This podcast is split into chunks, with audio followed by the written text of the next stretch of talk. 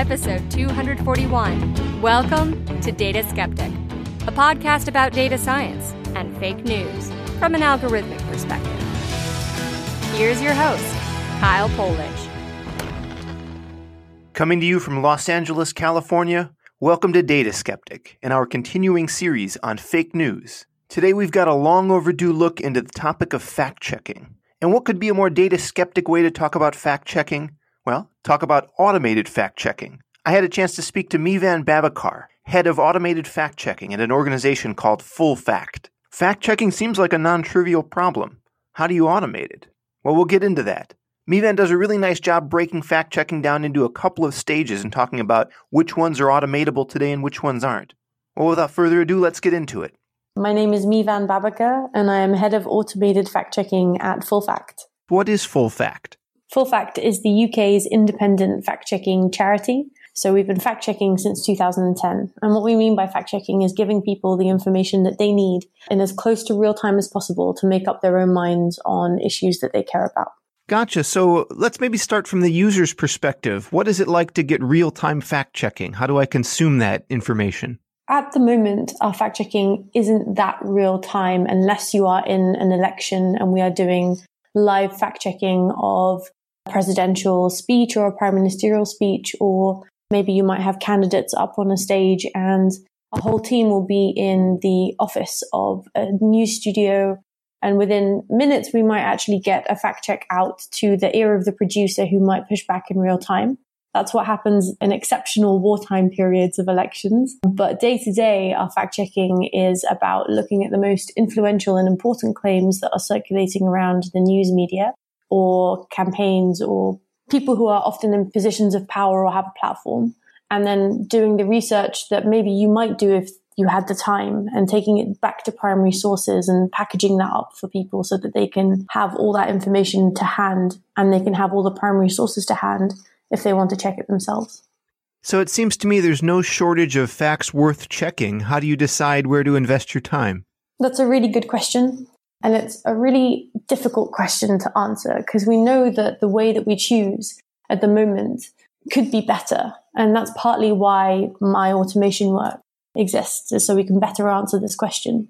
But at the moment, what we do is we monitor the day's media. So we're looking at all of the political TV shows in the UK. We're looking at all of the newspapers, big press releases that may have come out from campaign groups or claims that might be trending across social media that maybe readers have sent us in, for example.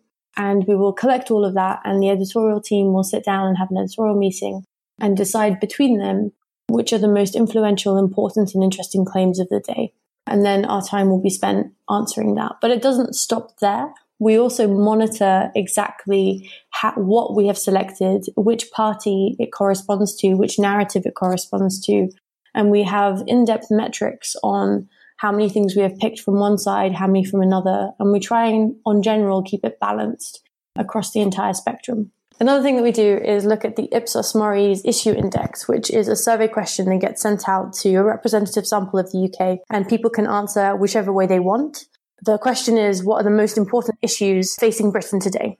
And often the most important issues are economy, immigration, and health, healthcare, NHS. But more recently, it's been Brexit and Europe. And what we do is we try and anchor the things that we check to the issues that people in Britain think are actually the most important issues facing the country. Gotcha. And I obviously want to get into the topic of automated fact checking, but before we take that leap, what does it mean to fact check? What is that process like for a human fact checker? Boy, it's complicated to be a human fact checker. so uh-huh.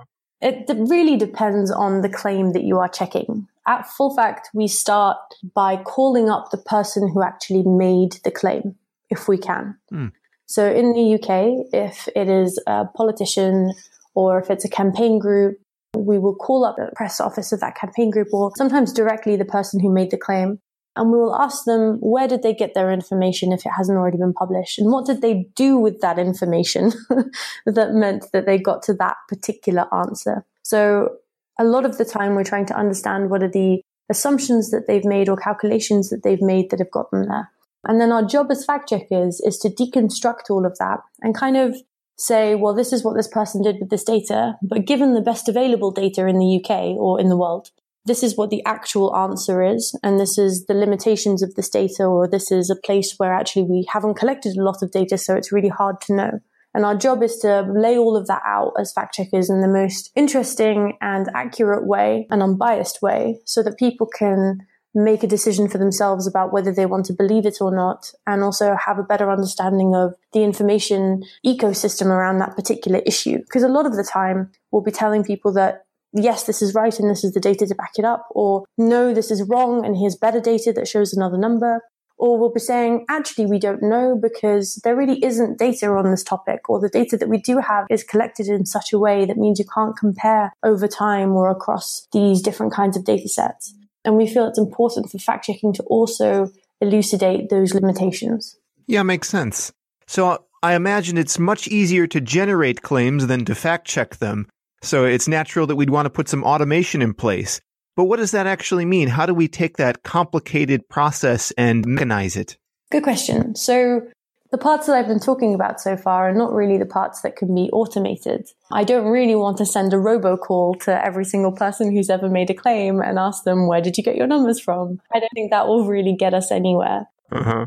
But there are certain parts of the fact checking process that are good candidates for automation. So, very loosely, the fact checking process can be broken down into monitoring, monitoring the day's media, spotting, spotting claims in the media, checking, actually doing the work of calling people up, and then publishing. And then there's also a fifth category at the bottom, which is interventions. So these are on top of our fact checking, we also ask people to correct the record. We also collect evidence about people getting things right and wrong over time and people's public perceptions over time. So the things within that five numbered list, monitoring, spotting, checking, publishing, and our interventions work, the two that are the best for automation really, I feel right now are spotting and monitoring. So it's much, much easier for a piece of software to be looking through all of the claims, all of the sentences that are made in public debate and then extracting all of the claims instead of my poor media monitoring officer, Tom, for example. So that's a very concrete way in which automation can help fact checkers an awful lot. Another place where we feel that it could help is in spotting repeat instances of things that we have already fact checked. So we know that we're already sitting on a bank of several thousand fact checks that we've already done since 2010. Instead of using these things once, we could surface them in real time when they're repeated and try to spot trends in a much more holistic way. And to that end, we have built two products that help us do exactly that. Oh, can we get into those? Is that live and trends? Yeah, exactly. So Live is our live fact checking tool. Um, what it does is it does speech to text in real time of a presidential speech or a prime ministerial speech. It will generate a transcript for you. And then three things happen to that transcript in real time. First, it takes a sentence and says, do we have a fact check for this already? And if we do, it will surface that fact check. Or it will say, do we have good data that can answer this question or answer this statement in this sentence? And if we do, it will generate a graph in real time of the latest data. So, for example, if someone says employment has fallen by 5%, it will take the latest numbers from the Office of National Statistics and generate a graph for you. So you can choose and just make a choice right then and there about whether to believe that or not. And the final thing that it does is if it can't do any checking, it can at least say, does this sentence contain a claim or not?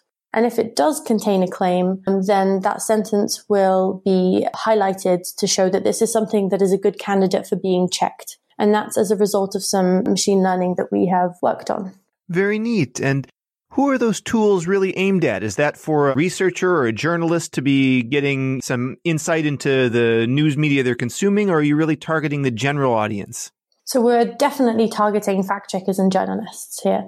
I'm looking for the things that fact checkers do very manually right now, and I'm looking to speed up their processes. And I think that's probably the safest thing to be doing right now. And it also means the fact checkers around the world that have very limited resources can start to work slightly faster and work slightly more at scale. Yeah, it seems to be that's what a lot of, in my opinion, the breakthroughs in machine learning have been. Not that they've replaced jobs, but they've empowered people, at least to date. Is that more or less what you guys are finding? Absolutely. And I think that's where we think it's most prudent to be focusing efforts right now. I know that there are a lot of companies that trying to look into ways that we can solve the huge umbrella problem of fake news, but actually fake news is made up of many different types of issues. It's misinformation, it's disinformation, it's malinformation.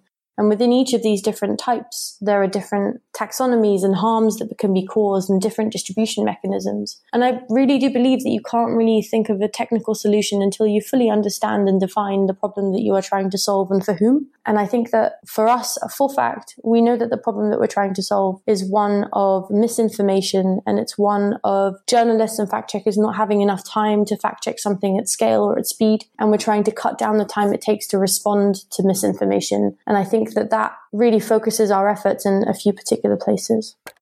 Thanks to Gartner for sponsoring this week's episode. Beyond being a research and advisory services organization known for our publication, Gartner also has a broad portfolio of events. That's Gartner analyst Michael Moran. We recently sat down to discuss the upcoming Gartner Data and Analytics Summit in Orlando, Florida, March 18th through 21st, 2019. For the 2019 summit season, we have nine tracks and 150 plus sessions that span a variety of forms. So, who should be attending the summit? Analytics and business intelligence types to include data scientists and data engineers, data professionals who are over on the management side of the house, so information or data management, then senior IT and business leaders with a focus on chief data officers. Tell your boss you want to attend the Gartner Data and Analytics Summit in Orlando next March. GartnerEvents.com slash data skeptic for more information.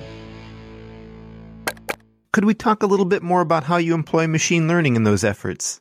Sure. So, the way that we use machine learning at the moment is for our claim detection that I previously spoke about. So, this is identifying whether it contains a claim or not. So, what we did is defined what is a claim according to a seven type taxonomy.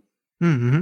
So these uh, claims, a sentence can be sorted into something that contains a quantity in the past or present. It might be a legal claim, might be a prediction, might be a causation or correlation. And we generated these groupings out of our experience as fact checkers over the past eight years. And this was a first attempt at trying to build a model as a result of collecting 25,000 annotations from 80 volunteers. And we asked them to take sentences from political TV shows and assign them to these seven different categories that we've come up with as a result of fact checking for eight years now. And then from that data that we collected, we built a model based off of something called InferSent, which is a sentence embedding model which actually takes into account word order, whereas previous attempts hadn't done that. And the results that we got were actually pretty great in terms of recall as well as precision. And it actually improved upon the current gold standard by about 5%. We're presenting it at EMNLP in a workshop called Fever just in a few days, actually. How do you measure the efficiency of a fact checker? Is it facts checked per day or something along these lines? Well, so the efficiency of the claim detection model we are assessing by the anecdotal evidence that we get from our fact checkers. And a couple of them have said actually that it helps them an awful lot, especially during a live fact checking situation. Now, instead of focusing on an entire transcript, they can only focus on the bits that are highlighted, which they know are the bits that they really need to care about because those are the claims that actually need their attention. Mm. And that doesn't mean that there isn't somebody reading the whole transcript because there always has to be be, but it now means that not everybody has to be reading the whole transcript. And I think for a team of 12 people, that makes a really big difference. In other ways, we measure efficiencies by mostly through our second tool, actually, which is called Trends. And what Trends does is it finds repeat instances over time. And we look in newspapers, in Parliament, everything said in Parliament on the official record. And we look in specific political Facebook groups and pages, the ones that are public and we try to map the spread of misinformation of the claims that we have already fact checked and see who is repeating them and where are they being repeated. We measure efficiency in this way on trends because when we do a fact check, we don't just stop there. We also get a correction. We also try to take it out of circulation. So when we can see things being repeated, one of the things we try and do is minimize the number of repetitions over time and actually measure that over the coming months to try and completely take things out of circulation. Oh, interesting. So you don't really have a counterfactual in that case, but maybe you have historical trends. Is there a big modeling component to that? So at the moment, actually, that's all done very manually. The monitoring is done in a more automated way, as in we're scraping a lot of newspapers and we're finding repeat instances. Mm-hmm. But actually, one of the research projects we have on at the moment is whether we can do that claim matching in a much more sophisticated machine learned way. And in the long run, as we generate better data, I would really love to see if we can actually run a counterfactual, whether we can actually run a randomized control trials of like the number of interventions done and whether that actually changes behavior over time. Those are quite large social science research questions. Yeah, yeah, big questions. yeah, that luckily I don't have to deal with. We have a, a research scientist in our team, um, brilliant woman called Amy Sippitt, who has to deal with how do we actually measure the impacts that we are having at scale like this. Once you've encountered a claim, it seems to me that something can be factual but maybe deceptive. For example, I can say some statistic is on the rise, and is that because the population is growing or because the percentage of the population is growing? And both are mathematically accurate, but how do you look at it from a fact checking point of view? What we try to do in our manual fact checks is actually give people the means to decide that for themselves in the future. So the example I like to use that's maybe a bit simpler is that Jeremy Corbyn and Theresa May will often get up at Prime Minister's questions and talk about poverty. And one of them will say that poverty is rising, and the other one will then almost immediately afterwards say that actually, no, poverty is going down.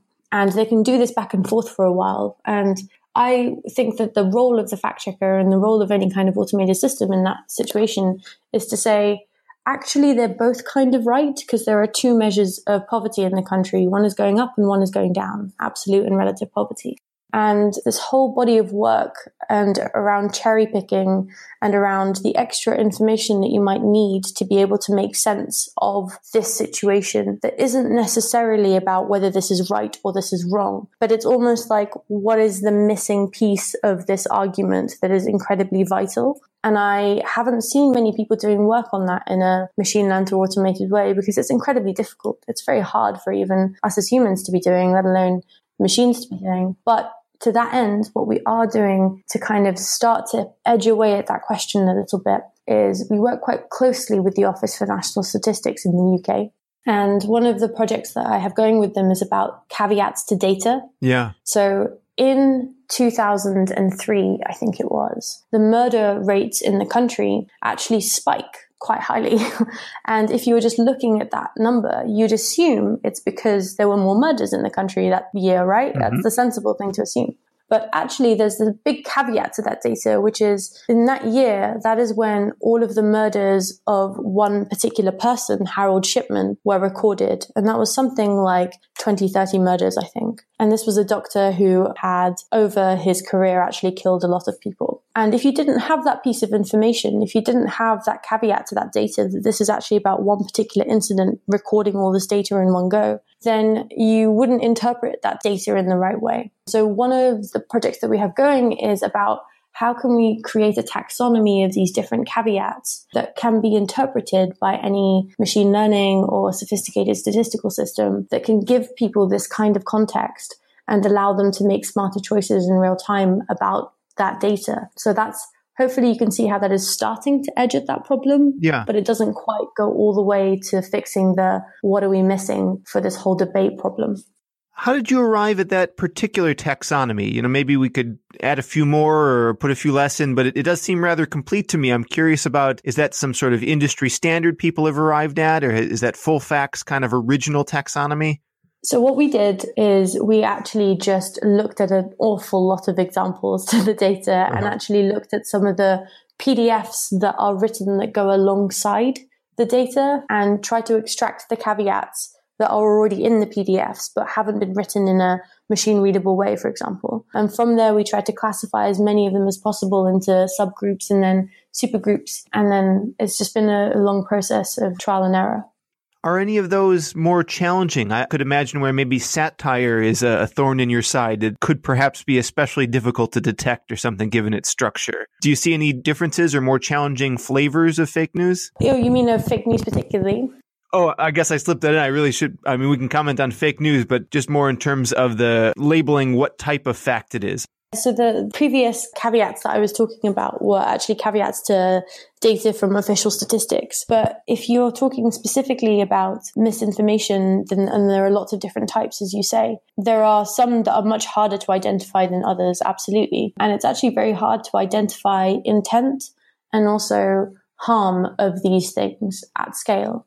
So we know that some types of misinformation, like satire, like you say, is very, very hard to spot. But I've also seen a really interesting study that says that if you follow people's eye movements as they're reading something, then when they read something that is satirical, they tend to look at it a couple more times just to make sure that it is actually funny or they have like mm. to get a different reading of it each time. So it's possible that we might have some small quirks that give away what we're reading, but I'm not really sure I want to start surveillancing everybody's eyeball movements at all times to identify something that might be from the onion. But there are yeah, definitely like interesting research problems and different kinds of tactics to identify different things. And I think that as we get more and more sophisticated models and methods, we have to be careful about what we're spotting, but also unintended consequences of spotting things in specific ways. Mm-hmm. Have you found that any politicians, or I guess it could be news broadcasters or presenters or anyone like that, who has been fact checked through your system, or maybe that of others as well, do people change their behavior at all? Or have you seen cases where people start to refine the way they present information? Absolutely. Yeah, there's been good examples and bad examples. So there is, for example, one government department that now has as its KPI, do not be fact checked by full fact, which is pretty great. um, and then there are other examples where actually we were taking our entire team to do live fact checking on a prominent political TV show in the UK. And we found that everybody, when they were told there were fact checkers on like on hand to fact check the things that they were saying, stopped making claims very suspiciously. so they started talking a lot more mm-hmm. about what they believe about the world and actually stopped making maybe as many claims as they would have if we weren't there. We think that that obviously has good consequences and bad consequences. So that is one of the maybe unintended consequences of bringing automated fact checking into the world for the public is that maybe people make even fewer and fewer claims. And then what does that leave us with? So I think there are very profound questions actually that we need to answer about what do we mean to be a good debate and what is a helpful debate when it comes to politics and democracy. Yeah, yeah, absolutely. I'm curious about where you intend to scale the tools, live and trends that we've been talking about. Do they need more data, more algorithmic work, a broader reach of crawling? What's kind of the final frontiers for these sorts of projects? So even in their current iterations, which are still quite simple, they are bringing quite a lot of value into our fact checking operation. And I know that if I give this in this form right now to fact checkers around the world, it will also bring them value because actually fact checkers often tend to be quite small teams and they tend to not really have the ability to build tech tools, for example, um, or have developers on staff. So what I am hoping to do in the next few months is onboard about 30 fact checkers around the world. And the idea is that we can then start monitoring the spread of misinformation in public places of things that they have already fact checked and start to maybe have collect evidence of what works well, what doesn't work well, what kind of interventions are the ones that maybe we should be focusing on more or researching the effects of more. And actually, how does that change in different political and cultural contexts? Because it's one thing in the UK to make a complaint to the UK Statistics Authority. But if you don't have a regulator in your country for statistics, what do you do? Who do you talk to? If you don't have an Office for National Statistics, what does that do to the information ecosystem? And we're hoping to, as we onboard more people around the world, start to get some interesting data around that can maybe point us in to, to an answer for some of those questions. Yeah, yeah, makes sense. I'm curious to hear your thoughts on Wikipedia as a source. How does that play in, or does it play in as a tool in a fact checker's workflow?